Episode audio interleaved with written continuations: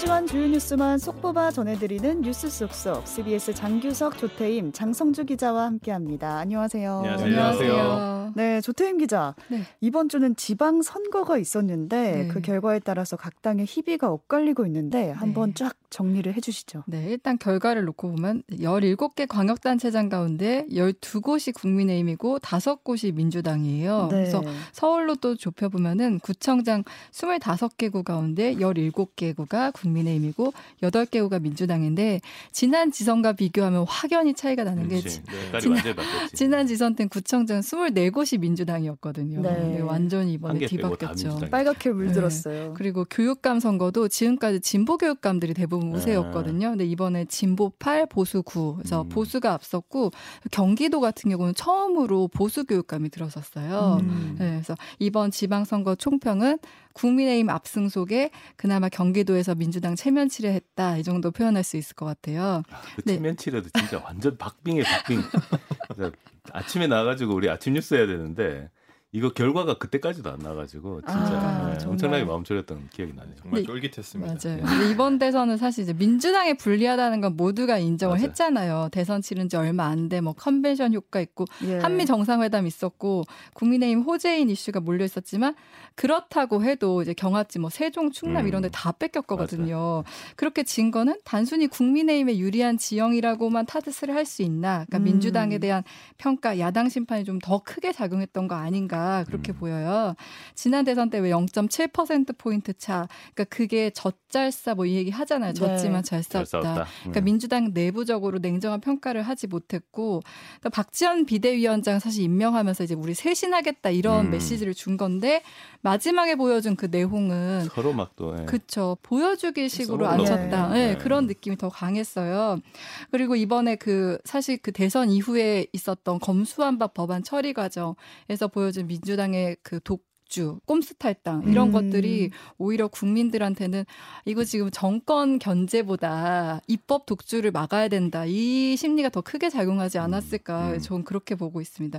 사실 이런 결과는 다 결과론적이긴 해요. 그쵸. 결과를 놓고 음. 아이 이런 것 때문에 원인이다 이렇게 하는데 그렇다고 뭐 국민의힘이 잘했냐 국민의힘도 뭐 여러 패착이 있었는데 항상 이런 선거는 놓고 보면은 그냥 이기는 팀은 잘했다. 전진 그러니까 누가 팀은 더 누가 더 많이 못했냐 이거 갖고 맞아요. 이제. 맞아요. 네, 네, 네. 네. 두 분은 어떻게 보셨나요? 아니 근데 저는 어디 자리만 가면 사람들이 하는 얘기가 민주당 진짜 정신 차려야 된다고 음. 그런 어. 얘기 진짜 많이 들었어요. 음. 그래서 그 결과를 받았다. 네, 이번에는 국민들이 민주당 정신 차리라고 아주 그냥 음. 해처리를 세게 때렸구나 네, 그런 음. 생각이 들었어요. 장성주 기자는요. 저는 뭐 다른 건 잘 모르겠고 안철수와 김동연의 인물론이 저는 눈에 좀 보이더라고요. 그러니까 음. 안철수 이제 의원이죠. 의원 같은 경우는 정치권에 좀 이렇게 차출론을 받은 지 벌써 10년이 지났거든요. 근데 이번에 철수 안 했네. 그러니까 국회의원이 이번에 3선이 된 건데 이게 재보궐이 두 번이라서 음. 그 여의도 바닥에서 말을 하기로는 점오가 두 번 그런 상황인 거거든요, 사실. 네. 네, 그렇기 때문에 아무래도 그동안 10년 정도 동안 어떤 정치적인 검증을 보여줬냐, 능력을 음. 보여줬느냐 했을 때는 사실 그렇게 잘 모르겠거든요. 맞아. 맨날 어디 불려다니기만 하고. 네, 그러니까 네. 아마 정치인으로서 자기 능력을 보여줄 수 있는 아마 마지막 검증 때가 될 수도 있겠다라는 생각이 좀 음, 들었고 음. 그리고 뭐 김동연 지사 같은 경우는 우리나라에 사실 이제 역대 대통령들을 보면 군인 출신, 검사 출신, 음. 변호사 출신 약간 이런 그렇지, 일색이었거든요. 그렇지. 네. 근데 어쨌든 대선에 출마도 했었던 분이니까 아 우리가 그러면 차기 대통령으로서 경제 전문가가 좀 한번 생각해 볼 수 있는가라는 난, 검증을 난 늘공 출신이라고 할 줄 알았는데 늘공이라면 그거를 한번 능력을 보여줄 수 있는가 네. 그리고 민주 민주당이 사실 이제 위기에 빠졌기 때문에 그런 어떤 당의 어떤 정치력으로서도 능력을 보여줄 수 있는가 검증 때가 좀 오르지 않았나라는 음. 생각이 들었습니다. 근데 이제 보통 선거에서 3요소라고 하는 게 인물, 구도, 바람 이 얘기를 하거든요. 음. 근데 이번 선거는 철저히 구도와 바람에서는 김은혜 음, 후보가 그 당연히 네. 앞섰죠. 국민의힘이 음. 지금 여당이고 음. 또 윤석열 대통령 당선된 지 얼마 안 됐으니까. 그런데 이번에 김동연 당선인이 이길 수 있었던 거는 개인기 때문에 개인기로 이를 극복했다는 음. 평가가 나와요. 밀렸다, 네, 그러니까 초반에 사실 그 김은혜 후보와 김동연 후보 명심 대 윤심 이렇게 비춰졌었잖아요. 근데 후반으로 갈수록 그 문구가 많이 빠졌어요. 어, 맞아요. 이렇게 보면은 이번 선거에서 이재명 효과가 별로 없었던 거예요. 음, 아, 예, 네, 그렇다 보니까 점점 이제 약간 개인 인물에 아. 주력을 했던 것 같고 음. 그리고 김당 선인 같은 경우는 사실 이제 민주당이 지금 이런 파고를 겪고 있는 데서 그나마 비껴간 게 새로운 물결 창당을 했었고 그러니까 민주당에 계속 있던 사람이 아, 니잖아요 약간 결이 네. 다른 네. 느낌이잖아요. 그렇다 보니까 야당을 심판해야 한다는 사람들 속에서도 김동연은 좀 다르다라고 음. 생각을 했던 것 같아요. 음. 그래서 이번에 김 당선인이 그나마 이 민주당 참패 속에서 이제 가능성을 보여줬다. 이제 차기 대권 주자로 발돋움했다. 이런 평가도 나오는데 이게 이 지점에서 희비가 엇갈리는 게 이재명 의원은 지금 당내 막 쓴소리가 막 그렇죠. 쏟아지고 그렇죠. 있는데 혼자 살았냐? 뭐 어, 혼자 살았냐 이러는데 네. 그래도 김 당선인이 살면서 또 이재명 의원이 면이 좀 삼면도 있거든요. 음. 그런 점이 좀 공정하고 근데 그 김동연 저기 당선인 같은 경우는 그 이재명 저 의원이 한번 왔었는데 네. 그 사진을 같이 안 찍으려고 그랬다는데 그러니까 그게 이제 아까 말씀 말한 것처럼 이 김동연 후보는 그냥 개인기로 당간을 좀 분리돼서 음. 하려고 했던 것 같아요. 분리돼서 네. 네, 그래서 출구 조사에서도 틀렸잖아요 이번에 그쵸. 김동연 당선인이 안 될 거라고 네. 나왔는데 8천 표 차는 이거는 출구 조사에서도 예측하기 힘들죠. 그렇죠. 대선에서 0.73% 포인트가 저는 제일 좁은 음. 격차다라고 생각했는데 맞아. 이번에는 뭐 0.15% 포인트. 포인트였어요. 근데 이게 저, 경기도 전체 인구가 1,300만 명이거든요. 네. 그 중에 1,000, 아, 8, 어, 뭐죠? 8천여 표는 그렇죠. 정말 극소한 네. 차이입니다. 네, 이렇게 자연스럽게 이재명 의원의 얘기로 넘어가 보자면 책임론이 불거지고 있죠. 네, 지금 정말 그야말로 본물처럼 터져 나오고 있어요. 어쨌든 저는 그 생각이 들어요. 어떻게 참았지라는 생각이 들 정도로 딱 대선, 아니, 지선 끝나자마자 동시다발적으로 막 터져 나오더라고요. 네. 써놨나 봐요. 근데 그 비판의 강도도 굉장히 세요. 뭐 자생당사, 자신을 살고 되고 음. 당은 죽었다 이런 얘기 나오고 있고 친문 의원들의 비판이 이제 또 눈에 음. 띄죠. 홍영표 전해철 신동근 의원을 비롯해 이낙연 전 대표들이 이제 아픈 말들을 쏟아냈는데 네. 기자들 사이에서도 이런 얘기가 나와 혹시 짠 거 아니냐. 아, 너무 다 똑같이 동시다발적으로 나오니까 이제 우런 우스갯소리도 나왔는데 어쨌든 이제 선거 패배 당일 쏟아진 비판은 아무래도 이 의원이 다음에 전당대회에 출마할 게 네, 예상되기 그 때문에 네. 이걸 미리 사전에 좀 힘을 빼려는 것 같아요. 그러니까 좀 음. 약화시키려는 거. 근데 전당대회가 중요한 건 당 대표를 뽑는 선거거든요. 네. 그러니까 이번 대표 같은 경우는 2024년 총선에서 공천권. 공천권 을 갖게 됩니다. 음. 이 공천권이 일반인들이 생각할 때 어느 정도인지 모르지만 그 국회의원들이 어디 출마 어디 출마 이렇게 할 수 있는 거예요. 그러면 그쵸. 이게 당내 세력을 확보하는 거거든요.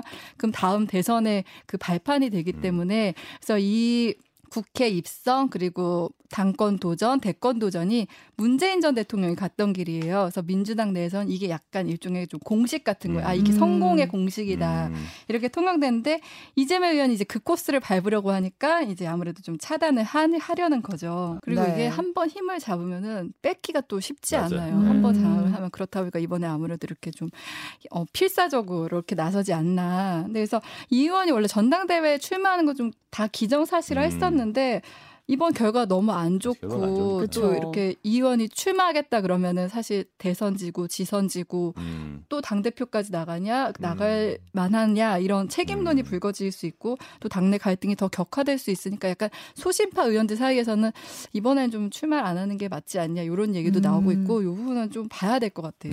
네. 네. 네. 민주당 내 지금 현재 현존하는 리더십이 없는 상태에서 이제 누가 그 리더십을 잡을 맞아요. 거냐 네. 이걸 두고 갈등이 더 앞으로는 심각해질 수밖에 없을 것 같아요. 그렇죠. 지금 지금은 딱 전초전을 보여주고 있는 건데 친이계 의원들의 그 속내는 이재명 책임만으로 돌리기엔 지난 정권의 과오가 있는 거 아니냐. 이재명만 때리냐 어, 이런 속마음도 있는데 어쨌든 이제 전당대회까지는 민주당은 이제 갈등의 소용돌이에 휩쓸릴 수밖에 없고 네. 한동안 이제 이런 혼돈은 불가피합니다. 야 근데 이런 상황에서 책임 공방만 하는 게 맞느냐 이거에 대해서는 좀 자성을 해봐야 되는 게 음. 지금 보여주는 모습이 국민들이나 지지자들한테 좀 호응을 오듯이 이거는 잘 모르겠어요. 왜냐하면 싸우면 싸울수록 기사는 계속 당내 갈등, 격화 막 이렇게 기사 쏟아지면 더 그 지지율은 더 떨어질 수밖에 없거든요.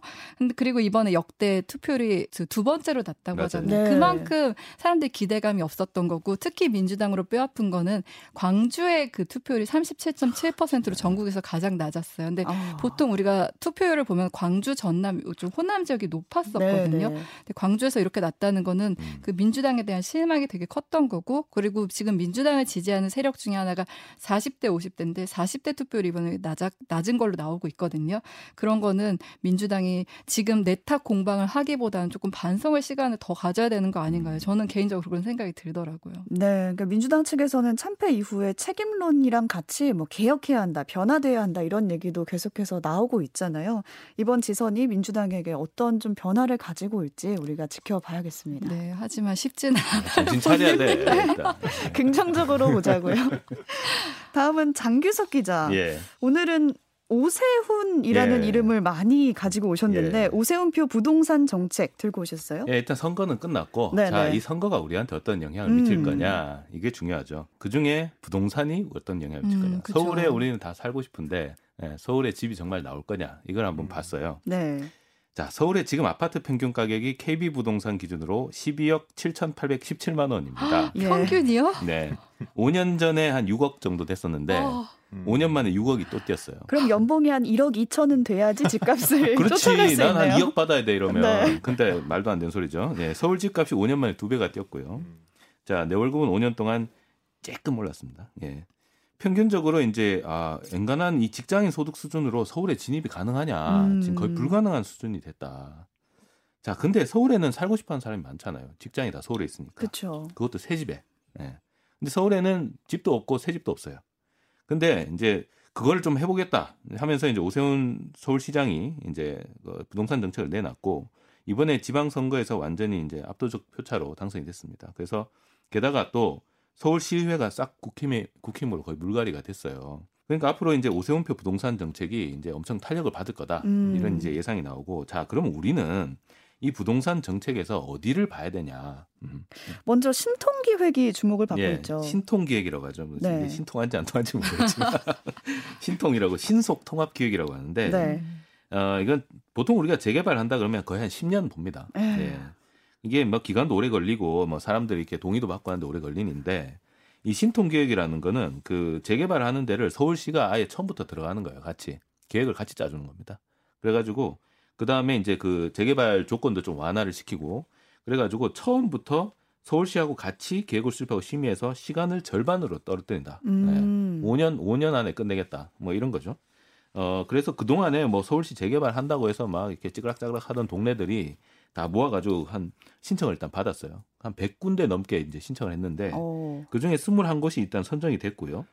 자, 이제 무주, 무주 택자들 같은 경우는 이제 중요한 게, 아, 여기 21곳이 어디 어디냐. 음. 그 다음에 내가 지금 눈여겨봐야 될 때가 어딘지, 이런 음. 것들을 좀 살펴보면, 그러면서 청약을 좀 준비하면 어떨까. 네, 그런 음. 생각입니다. 네, 대략적으로 네. 어디에 네. 어디가 있나요? 현재 이제 구체적으로 내용이 확정돼서 속도를 내고 있는 곳이 신림 1 재정비 촉진 사업, 흑석 11구역, 신양빌라 재건축 사업 상계주공 5단지 뭐 이렇게 한 네 군데 정도 되는데 재밌는 게 신양빌라 재건축 재건축 같은 경우는 빌라를 묶었고 상계주공 5단지는 아파트 재건축, 재개발 재건축 다 들어가고 신림 같은 경우는 4천 세대, 흑석도 1 세대 대규모 개발도 있습니다. 예. 음. 또 모아주택이랑 모아타운이라는 네. 것도 있어요? 이것도 이제 신통 기획의 일환인데 음, 자꾸 무슨 음반 기획 스타일 트로트 음반 기획 스타일이라는 거. 아 이게 신, 신통 기획 이름이 좋네요. 도레미 레코드 이런 것처럼. 네. 자, 근데 재개발 재건축 하려면 규모가 엄청 커야 되잖아요. 근데 좀 이게 규모가 작은데 왜 우리 여기 나가 보면 옛날 집들 많은 데 있잖아요. 예. 다가구 주택 다세대 주택 엄청 많은 집들, 낮은 3층짜리 집들 쫙 있는 그 동네. 그런 동네에서 재개발하면 진짜 힘들거든요. 음. 그러니까 이걸 어떻게 할 거냐. 집주인들이 한 네다섯 필지만 모아가지고 서울시에 신청을 합니다. 그래서 모아주택을 하겠습니다. 하면은 일단 지하주차장 확보가 가능한 면적이 500제곱미터라고 음. 하는데 요게 그러니까 한 평당 개념으로 한 200평 조금 안 되죠. 그러니까 200평 정도 모아가지고 이제 토지주들이 오면 서울시에다 신청을 하면 봐가지고 어, 괜찮겠다 하면 아파트 지으시오 이렇게 되는 거예요. 네. 그래서 아파트를 짓게 해주는 겁니다. 일종의 뭐 모아주택 한 개만 보면 뭐 나홀로 아파트 비슷한 음, 그런 형태 되지 네, 네 않을까 네, 네. 싶은데 그래서 서울시에서는 이 모아주택만 하는 게 아니라 모아타운이라는 걸 만들었어요. 그러니까 모아주택을 근처 동네인 걸 몇 개를 모아서 음. 아파트를 묶어버리는 거예요. 음. 그래서 하나의 단지처럼. 근데 지금 현재 되는 게 강북구 번동하고 이 중랑구의 면목동에 지금 시업, 시범 사업이 들어갔어요. 음. 이두 개가 모아타운인데 2,400 가구 됩니다. 이것도 꽤 커요. 네. 두 군데는 2025년에 공급이 목표예요. 어. 그러니까 얼마 안 남았죠. 네. 전 여기서 잠깐 네. 그 약간 결을 달리하는 거긴 한데 음. 지주택이라고 있거든요. 음. 어, 지주택. 지역주택조합. 지주택 절대 들어가지 말라는 이거는 얘기던데. 그 부동산 업자들도 하는 얘기가 원수에게 추천하는 거라고 할 정도로 원수에게요? 예, 그러니까 이게 그 성공할 확률이 굉장히 떨어지기 낮아. 때문에 네. 그러니까 이게 기존하고 다른 게 뭐냐면 지금 말씀해 주신 것 같은 경우는 뭐 서울시가 추진하는 아니면 뭐 지역 그 집주인들이 추진하는 뭐 이런 것들이라면 공공주도로 가는 거죠. 예, 지주택 같은 경우는 그냥 돈 많은 사람이 땅부터 사서 시작하는 거거든요. 음. 그러니까 제가 만약에 뭐 엄청난 큰 부자라고 하면은 어 여기 뭐 주택들이 좀 노후됐으니까 사람들 타- 투자자들 모아서 이 땅부터 사갖고 재개발하겠다 약간 이런 거거든요. 음. 그렇기 때문에 이게 굉장히 쉽지가 않은데 예, 보통. 광고들이 나오는 뭐 서울의 마지막 남은 반값 반값 아파트 뭐 4억대 아파트 막 이런 것들이 대부분 보통 이렇더라고요. 그러니까 음. 이거는 근데 좀 많이들 조심을 하셔야 돼요. 모아 주택하고 헷갈리지 마세요. 네, 그러니까 서울시가 추진하는 정부가 추진하는 정책과는 다른 거니까 좀 음. 잘 어, 중요한 구분하셔야 될것 포인트다. 같습니다. 네. 음. 지주택 개념도 알려주셨고 음. 이거 이외에도 무주택 청년들이 주목해서 볼 만한 음. 내용 소개해 주시죠. 예, 역세권 시프트라는 것도 오세훈 시장이 지금 하고 있는데 네. 이게 뭐냐면 서울 역세권 지역에 그러니까 역 근처 한 450m, 뭐 300m 이렇게 되는데 그게 지금 요건이 조금 완화해서 450m 정도 되는 것 같아요. 그쪽에 노후도 요건을 50%로 완화하고 재개발은 75%가 넘어야 이게 재개발이 떨어지는데 50%로 완화를 해줬어요. 그 다음에 용적률을 풀어줍니다. 그래서 음. 지금 뭐 되는 거 500%까지 지금 해가지고 35층 막 이렇게까지 올라가는데 그러니까 역세권에다가 한 35층짜리 아파트를 쫙 올린다는 거죠. 네. 음. 그렇게 고층 고밀을 개발을 하는데 대신에 용적률을 풀어준 대신에 이 물량의 한 절반 정도 더 생기는 물량의 절반 정도는 장기 전세 왜그 서울에 사는 그 시프트가 네. 네, 있잖아요. 네. 그 장기 전세로 일단 청년하고 신혼주택 신혼부부들한테 임대주택으로 준다. 음. 지금 이게 이제 역세권 시프트입니다. 청년 가구거나 아니면 신혼부부 가구다. 그러면은 이 역세권 시프트를 좀 미리 좀 보고 네. 이게 신청 조건이나 요건이 있어요. 그러니까 이 요건들을 좀 미리 파악하고 준비를 해두면 음. 좀 도움이 될 것 같습니다. 네.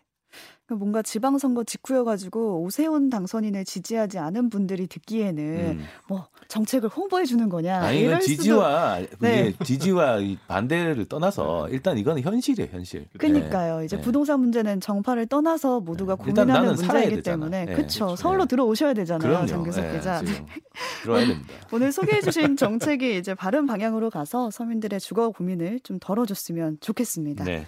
다음 소식도 아파트 얘기예요. 네. 본의 아니게 아파트 얘기 계속하게 됐습니다. 그러게요. 그러니까 말도 많고 탈도 많았던 이른바 왕릉뷰 아파트 네네. 입주가 시작됐다고요. 네네. 그러니까 인천 서구청이 검단 신고 신도시에 있는 이른바 이제 왕릉. 아파트 왕릉뷰 아파트에 사용 검사 확인증을 내주면서 지난 화요일부터 입주가 시작된 건데요. 원래 그 스카이라인을 해서 뭐 이렇게 음. 층을 몇 개를 뭐 없애라 막 이러지 않았었어요. 그러니까 뭐 별의별 얘기가 다 나왔는데 네. 결국에는 아무것도 받아들여진 것도 없고 아, 그냥 지은 그대로 들어가는 거예요. 네, 어. 예, 그렇게 된 건데 이게 지금 753가구 규모의 아파트가 입주를 음. 9월까지 완료한다고 하고요. 다른 아파트 두 단지가 더 있습니다. 네. 아. 하나는 6월, 그러니까 이번 달이죠. 어. 하나는 9월부터 또 입주를 시작합니다. 그러니까 어. 단지가 세 개입니다, 총. 음. 이게 이제 문제가 됐던 거는 유네스코 세계 문화유산으로 등재됐던 그 김포 장릉의 경관을 해친다고 해서 음. 왕릉뷰 아파트. 같은 거잖아요. 네, 왕릉에서- 바라보면 딱 아파트가 네, 보여요. 네, 네. 아파트가 이렇게 그러니까 이게 법적으로 보니까 문화재 반경 500m 안에 높이 20m 이상의 건물을 이제 지으려고 하면은 이게 별도의 이거 현상 변경 허가라는 것을 음. 받아야 되는데 이 이들 건설사가 개별 이런 심의를 신청하지 않고 아파트를 지었다 해서 문제가 돼서 이런 게 가능. 그러니까 문화재 보호법 혐의로 지금 수사도 진행되고 음. 있고 어. 법적 공방도 진행되고 있습니다. 그럼에도 불구하고 어쨌든 입주를 하는 건데 네네. 수사와 법적 결과가 나온 게 있습니까? 그러니까 이게 아직 결론이 안 난 상황에서 입주가 지금 추진이 음. 되고 있는 상황인데요. 어. 그러니까 수사 같은 경우는 지금 경찰이 문화재청 고발로 시작된 수사를 9개월 만에 진행을 해서 어, 문화재 보호법 위반 혐의로 대방건설, JS 글로벌, 대광 ENC 이렇게 세 곳의 대표 음. 세 명을 검찰에 일단 넘겼고요. 음. 또 수사 과정에서 증거인멸을 시도한 건설사 직원 등이 네 명이 있다고 해요. 그래서 이, 이 사람들을 또 검찰에 같이 송치를 한 상황이고 그리고 공사 중지를 해달라고 명령한 문화재청의 이 명령도 행정소송 중인데요. 네. 그러니까 문화재청이 이거 공사 중지해야 된다 이렇게 명령을 내리니까 건설사들이 반발해서 이 행정소송을 낸 건데 걸어놓고 그냥 다 지은 거야. 네, 1심과 2심은 모두 이 건설사들의 손을 들어줬습니다. 아. 네. 그러니까 이 입주 예정자들이 입을 뭐 재산적, 정신적 손해가 음, 크다 음. 이런 이유를 들었었는데 이 사건이 아직 대법원 최종 판결을 음. 남겨두고 있어요. 그래서 아직 음. 결론이 안 난 상황이고 이런 상황에서 이제 건설사가 사용 검사를 신청을 하, 했고 인천 서구청이 이거를 받아주면서 입주 절차가 시작돼서 네. 사실상 이제 왕릉뷰 아파트의 어떤 뭐 입주가 막힐 가능성, 그러니까 어떤 그러네요. 현상이 바뀔 가능성은 음. 좀 낮아 보입니다. 음. 아, 이 과정을 쭉 들으니까 입주민들은 얼마나 불안했을까 음. 싶어요. 아, 그렇죠. 이 네. 과정 중에. 네네.